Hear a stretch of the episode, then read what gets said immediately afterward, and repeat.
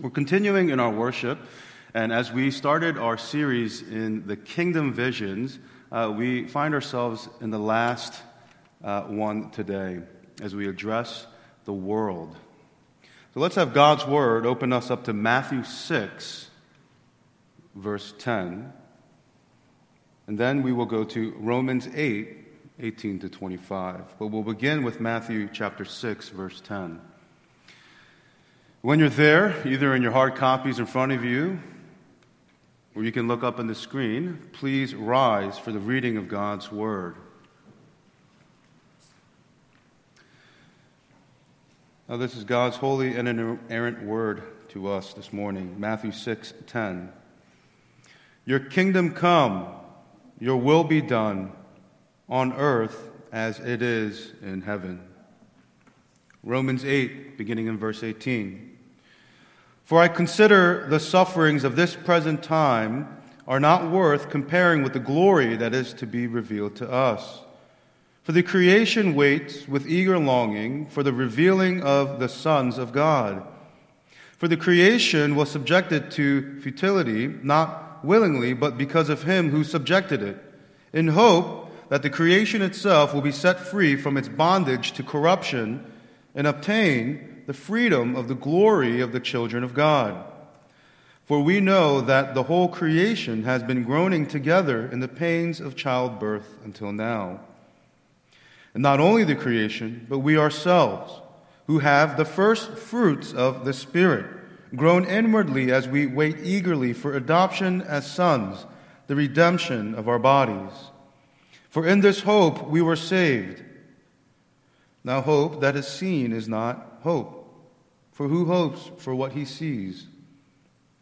But if we hope for what we do not see, we will wait for it with patience. This is the word of the Lord. Thanks be to God. Please be seated and join us. Uh, well, good morning, church. Uh, could we just once again greet each other? I feel as though the room is a bit deflated. It feels like the, uh, the Sixers Brooklyn Nets game, a bit deflated. Uh, could we just say hello? Uh, just greet each other once again. So, warmly, let's greet each other warmly. Yeah. Come on, church. All right, let's go. Yeah. Yeah. Get out of here. All right. Well, yeah, it's good to see all of you out here on this cold uh, winter day. Um, yeah, let's get right into the Word of God this morning. Uh, our vision statement is as follows, as we've been talking about and exploring.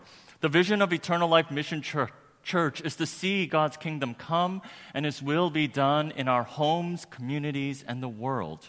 And for the past few months, we've been parsing this out, trying to understand what this vision statement actually is speaking of. And today, as we close this series out, uh, we want to focus now on this last section, this last part, and that is the world. Uh, this vision statement is in many ways uh, derived from the Lord's Prayer that we've just read, found in Matthew 6, verse 10. Your kingdom come, your will be done on earth as it is in heaven. Now, again, today our focus will be on this last area, the world. And there are two questions I'd like to ask this morning. Is, and the first is this What does it mean? What does it mean when we say we want to see the kingdom of God come to this entire world? And the second question we want to ask is this How can we now participate in the coming of the kingdom of God to this world? So, first, what do we mean when we say we want to see the kingdom come to the world? And number two, how can we partake or participate in the coming kingdom? So, first, what do we mean? Well, there are two things that I'd like to explore. When we say we want to see the kingdom of God come to this world, uh, we're referring to two things. Now, I know I said we'll answer two questions, but then we'll get into two things. So it's actually a four part sermon, it's not a two part. But the two things I like to see is this. First, number one, when we say we want to see the kingdom of God come, we are saying that we want to see the kingdom reach all creatures. And second, we want to see the kingdom redeem all creation. First, we want to see the kingdom reach everyone. And second, we want to see the kingdom redeem the land creatures and creation. So, first, uh, regarding creatures, the people. Uh, if we look at in the New Testament all throughout, when Jesus speaks of final things, or when he uses, or when he uh, is speaking his final words, uh, he speaks of our duty to go out and to proclaim the gospel to all the nations. And so we find in Mark uh, 16 15, these are Jesus' last words according to Mark. He says this Go into all the world and proclaim the gospel. Or Matthew 28 19, go therefore and make disciples of all nations. These, these are Jesus' last words in the Gospel of Matthew. Or Jesus' last words in Acts before he ascends is, You will be my witnesses in Jerusalem and in all Judea and Samaria and to the ends of the world. See, Jesus makes clear that the good news of God's victory over sin and death through Jesus, his son, ought to be proclaimed, heralded, not just in Jerusalem and Judea, not just in our homes and our communities, but to the ends of the earth. See, friends, Christianity is the first and the only religion with a global reach. So it isn't territorial, there, it has no borders, yet at the same time, it has absolutely no requisite to conform to a specific culture, to a specific language, or to a specific custom. For example, or in contrast, if you go to a mosque in Philadelphia or a mosque in Morocco, it'll largely be the same the same language, the same practice, the same customs. If you go to the Hindu temple out in Bucks County or a Hindu temple out in Singapore, it'll largely be the same same customs, same language, same practices. But go to a church in Durham, North Carolina, or Dublin, Ireland, or Dhaka, Bangladesh, you'll find that the churches will use different languages, different cultures, different practices, different music, different customs. The form will all be different, but the substance will be the same. The same God is worshiped, the same message is preached, the same Savior is believed in. You see, Christianity is the only true global religion because at the heart of the Christian message is a person, not a practice. It is literally for everyone because it doesn't require that you first learn a new language, that you follow a new diet, or you abide by certain cultural customs. No, the only requisite is confessing the human condition that we are sinners in need of a Savior. See, this is the reason why the gospel is a global religion. This is the reason why Jesus calls us to go forth and proclaim the message to everyone because he is the creator of this world and the Redeemer of all of it. For those of you who know, the uh, New Testament that we have in our hands is uh, originally written uh, in ancient Greek. Uh, not modern Greek, but ancient Greek. And even within ancient Greek, there are different dialects, but it's not the ancient classical Greek that we find in Plato or Aristotle. The New Testament Greek is actually written in a very different dialect. Uh, I have one of the earliest manuscripts up for you to take a look, and this is what it looks like. Now, this dialect that the New Testament was written in was so different, so different from classical Greek, that some people began to hypothesize that biblical Greek is a type of holy dialect.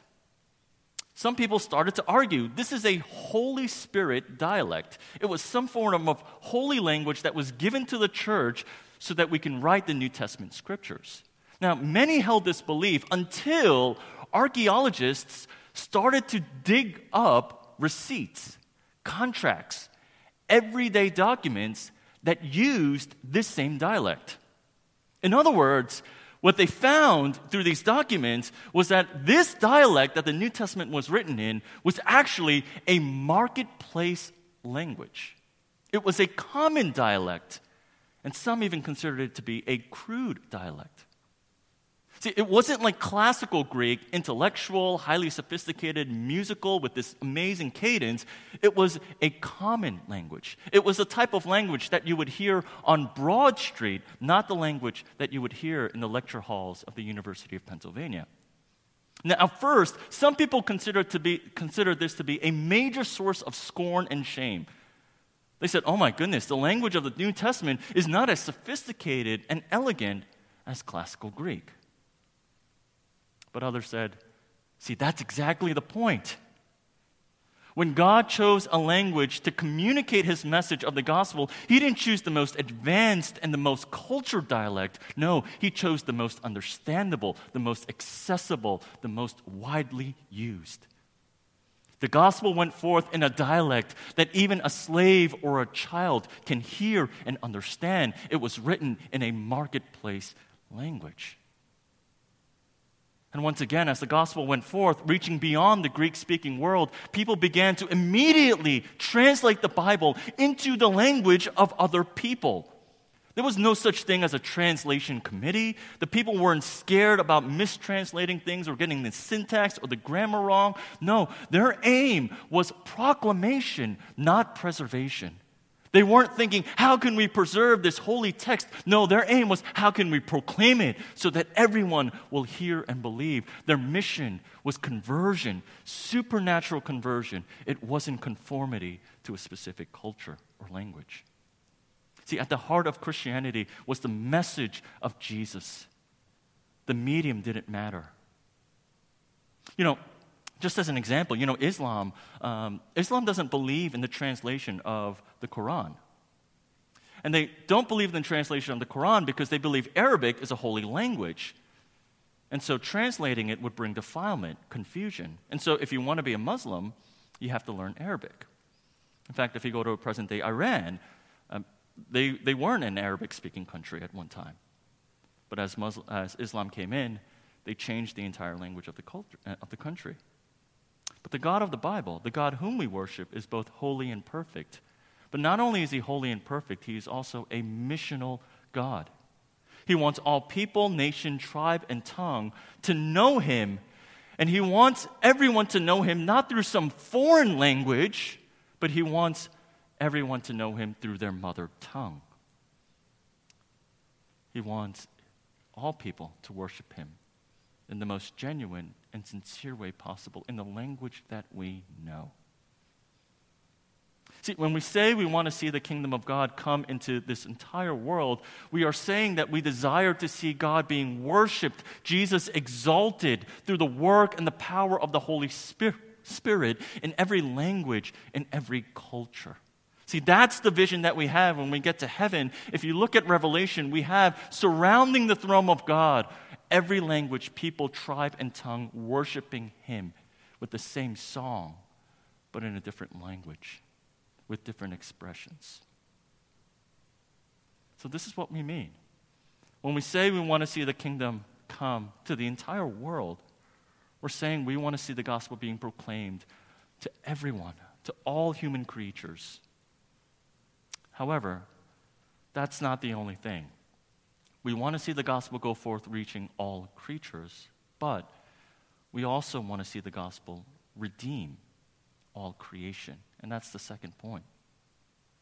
This is what it says in today's passage, Romans 8, verses 20 and 21. Paul writes this For the creation was subjected to futility, not willingly, but because of him who subjected it in hope that the creation itself would be set free from its bondage to corruption and obtain the freedom of the glory of the children of God. See, in this passage, Paul is drawing our attention to the fact that when sin entered the world, it not only messed up humans, but it messed up creation, it messed up the physical land. In other words, we weren't the only ones subject to decay and death, but the earth Mother Earth, as we call it, or the physical land, was also in bondage to corruption. If you remember back in Genesis 3, when Adam and Eve sinned and they fell, right, they all received curses. This is what's going to happen. But do you, do you remember that the earth, the land, was also cursed? This is what it says, Genesis 3 17 to 19. God says this Cursed is the ground because of you, Adam. So the ground is cursed. In pain you shall eat of it all the days of your life. Thorns and thistles shall bring forth for you, and you shall eat the plants of the field. By the sweat of your face you shall eat br- bread till you return to the ground. You see, Paul is saying this due to sin, not only are we cursed, humans cursed, but the land is cursed. And he's talking about, he's talking, he's saying, listen, sometimes what this means is sometimes we're going to sow, we're going to plant, we're going to water and tend faithfully, but the ground isn't going to produce fruit all the time. Thorns and thistles will come from it. There's going to be this harmony, disharmony between the land and its gardener, you and I. Now, land and gardening is actually a metaphor for work. And see, this is the reason why work can sometimes feel like work. Work feels like work. Work becomes laborious and difficult and frustrating and futile. Why? It's not just because of your shortcomings or my shortcomings or the shortcomings of your employees, employers, but it's also due to the fact that we are living in a broken world. The land is in bondage to corruption, Paul says.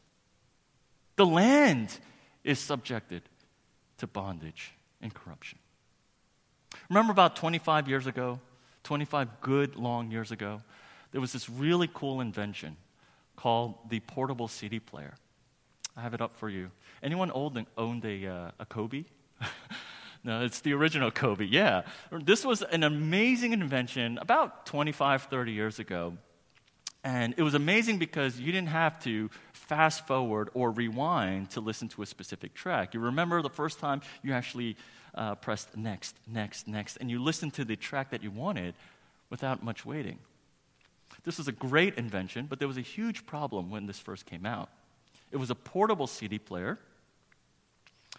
And some of our young folks are probably don't even know what this is. But it, it was this very uh, it was this um, portable uh, player that you can take around with you. But one of the biggest problems was the flaw was that the CD would skip. Remember that? It was portable, but realistically, you actually couldn't walk around with it. You couldn't have it in your backpack, walk around with it. You couldn't hold it in your pocket and walk around with it because every time you moved, the CD would skip.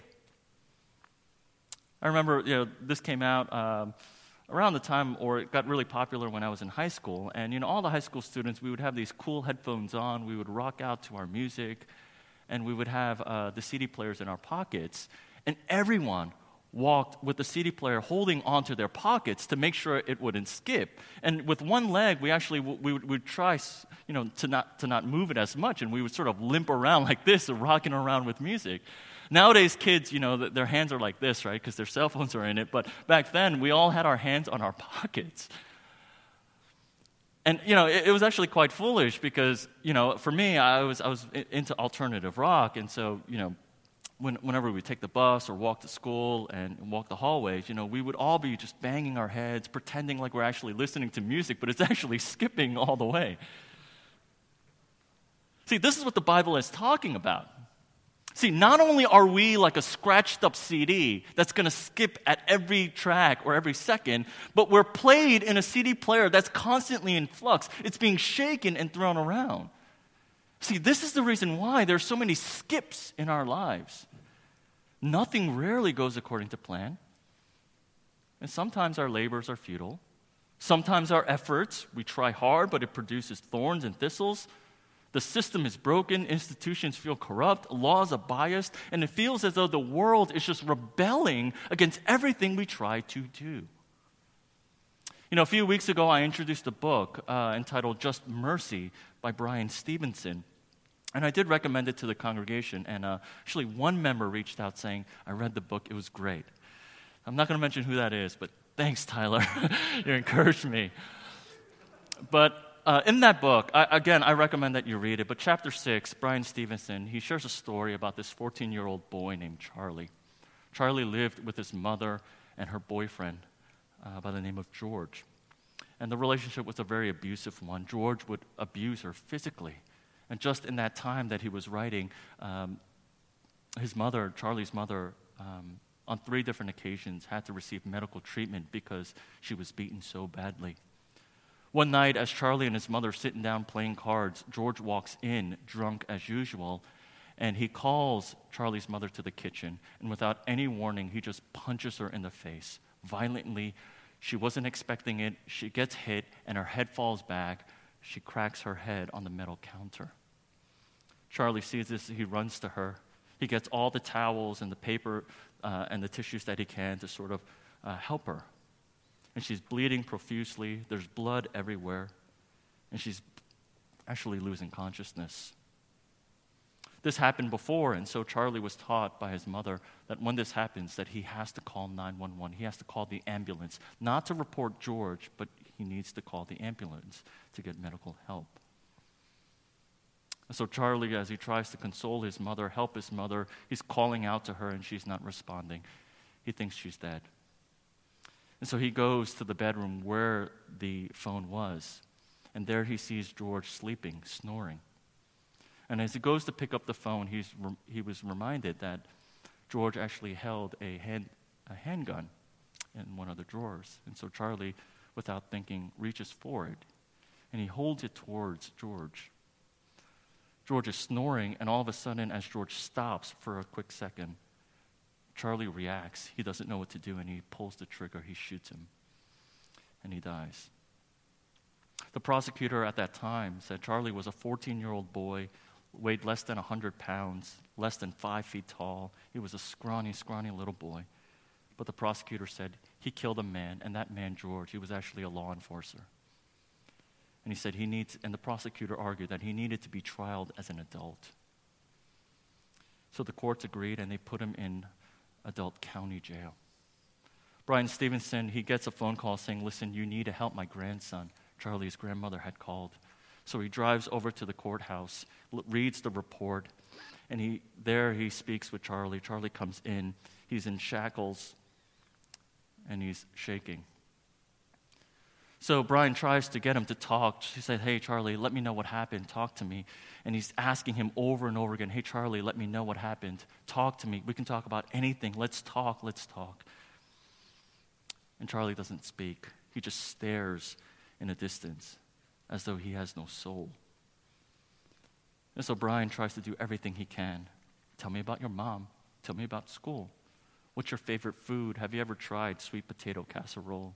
What kind of car do you want to buy? He tries to make it light. And as he's trying to get him to talk, he bumps into him lightly. He leans into him.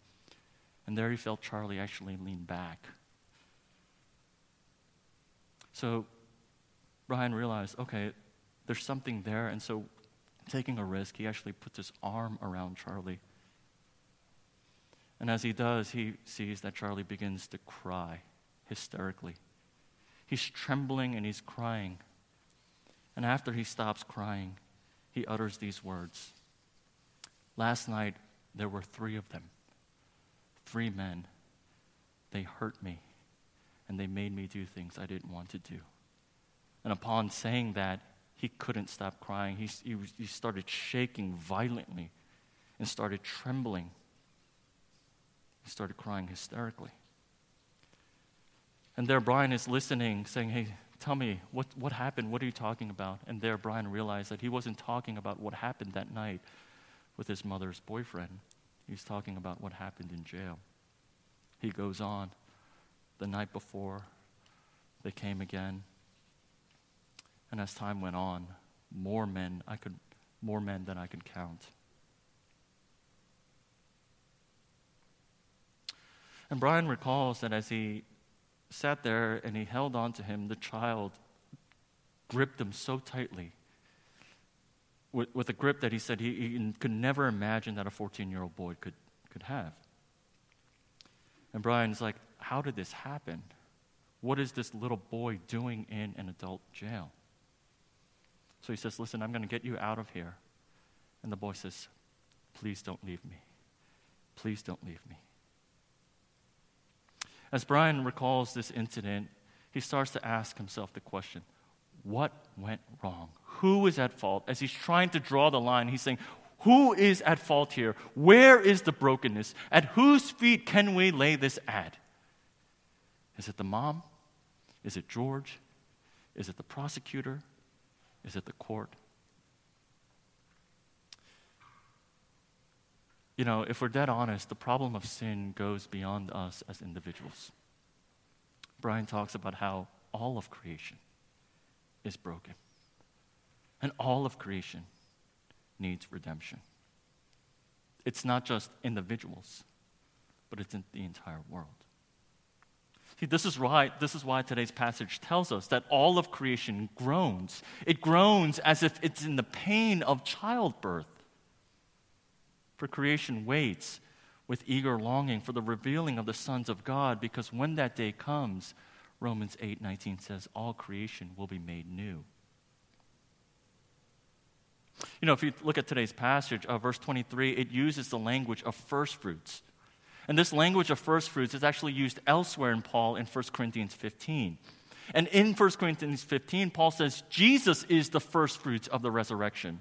And so the logic is this Jesus was the first to rise from the dead. And as he is the first fruits, we become the harvest that follows. And the hope is that you and I, according to 1 Corinthians 15, you and I creatures will rise again from the dead, just as Jesus rose again.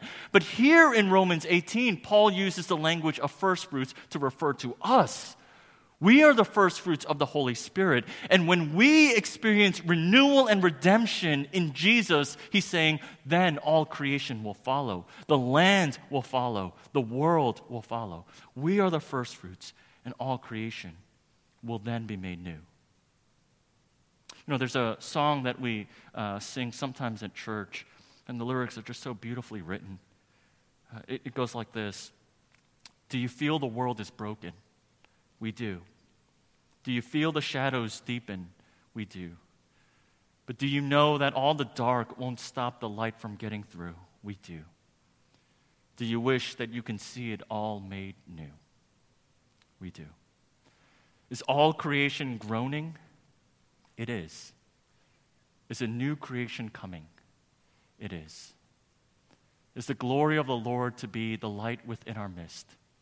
It is. And is it good that we remind ourselves of this? It is. See, when we say we want to see the kingdom of God come to this earth, to this entire world, we are talking about the renewal of all creatures and the redemption of all creation. It's a holistic gospel where it's not just individuals who are renewed, but the entire land, the entire society, entire communities, the entire world, all of brokenness, the futility that the land was subjected to, all of this gets redeemed gloriously because they are all His good creation. So then the second question is this shortly how can we participate in this? How can we participate in the coming of the kingdom of God to this world? And again, just two points. First, and the most obvious as we have explored, is the proclamation of the gospel. In Matthew 24 14, Jesus says this, and this gospel of the kingdom will be proclaimed throughout the whole world as a testimony to all nations, and then the end will come. Now, this is a very intricate passage, and I can't get too much into this. But basically, or shortly, Jesus is saying this the kingdom of God will come climactically. The end of the world will come when the gospel is proclaimed throughout the entire world. You know, just before this verse, Matthew, he speaks of wars and famines, terrible things that's going to happen. But those are not the things that herald the end. Those are not the things that bring about the end of the age. But what brings about the kingdom ultimately coming is the completion of this mission to go to all the world and to proclaim the good news of Jesus. You see, our mission as a church can't just be restricted to our families. Our mission as a church can't just be restricted to our communities, but we have to reach the world. This Thursday, let me remind you, in St. Patrick's Day, and it's not a day uh, about day drinking. It's not a day when happy hour ends or starts early and ends late. St. Patrick wasn't a uh, leprechaun. He was actually one of the earliest missionaries and one of the most effective and powerful missionaries that the church has seen. St. Patrick's Day is a day that we should be reminded of gospel proclamation. Uh, you know, St. Patrick, he was actually born in Britain, but at the age of 16, he was captured by barbarian Irish pirates and he was taken to Ireland to work as a slave laborer for six years. After six years had passed, St. Patrick had found a way to escape. He traveled by foot 200 miles to the shores of Ireland, and there he got on a boat and he returned back home to Britain. And it was during his uh, time as a slave he started to take his faith more seriously, started to understand the meaning of the gospel.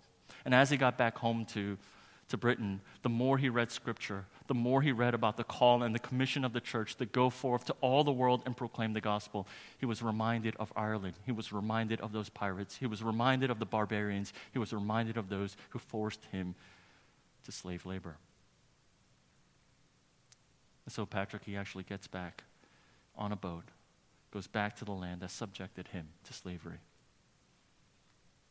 And always carrying around with him a dagger for safety. St. Patrick went throughout all the land of Ireland, preaching the gospel, converting thousands, planting dozens of churches throughout the land. And the story ends somewhat climactically with uh, St. Patrick actually baptizing the King of Ireland as he proclaims the good news to him. See, church, you and I, we ought not to just be concerned with our immediate sphere, our families, and our communities, but the calling is to go forth to the entire land, to all the earth, and to proclaim the good news of the gospel. Uh, St. Patrick actually wrote in his biography, this is how he begins his story. He says, My name is Patrick. I am a sinner, a simple country person, and the least of all believers. So, how do we see the kingdom? How can we participate in it? It's through proclamation. And second, shortly, it's through prayer. If you look in the Bible, there's this deep connection between the coming of the kingdom of God and prayer. If you look at Luke 18, the parable of the widow, right, Jesus ends the parable by saying, When, when the Son of Man returns, will he find faith, faith on earth? In other words, will people be praying when the Son of Man returns? Or Revelation 8, the, the seven seals, when the final seventh seal is broken, meaning that the kingdom is coming, what is the seventh and final seal? It's the prayers of the saints. Or we find here in Romans 8, shortly after today's passage, after it speaks of the hope of the future glory, it transitioned to prayer. Romans 8, 26 to 27 says this Likewise, the Spirit helps us in our weakness, for we do not know what we ought to pray for. But the Spirit Himself intercedes for us with groanings too deep for words. And He who searches hearts knows what is the mind of the Spirit, because the Spirit intercedes for the saints according to the will of God. Now, how do we participate in the kingdom of, kingdom of God advancing throughout all the world? Yes, it's through proclamation, but also it is through prayer. Throughout the Bible, there's this connection between prayer and the coming of the kingdom of God. In fact, Matthew 6:10, the verse that we read, is actually a prayer. Jesus teaches us, hey, you want to see the kingdom of God come? Pray for it. Pray that the kingdom will advance throughout all the world. See, there's nothing that we can do actively to bring about an accelerated advancement of the kingdom. But Jesus teaches us to pray. And it's not just our weekly prayer, our, our weak prayers. It's not the meager prayers that we offer up, saying, God, thank you for this food and thank you for this day. It's not the meandering prayers that we offer up from time to time, but it's the prayer that the Holy Spirit in us groans and moans and helps us. It's the prayer that the Holy Spirit intercedes now on behalf of us, praying for the kingdom, for the will of God, for the future redemption of not just the sons of God, but the future redemption and the renewal of all creation. The Spirit helps us in our weakness. And so, friends, two things on a real practical note. If your attention is solely upon your workplace, your family, uh, your, your community, I encourage you to broaden your scope, broaden your heart, broaden your concern. Pick a country, any country.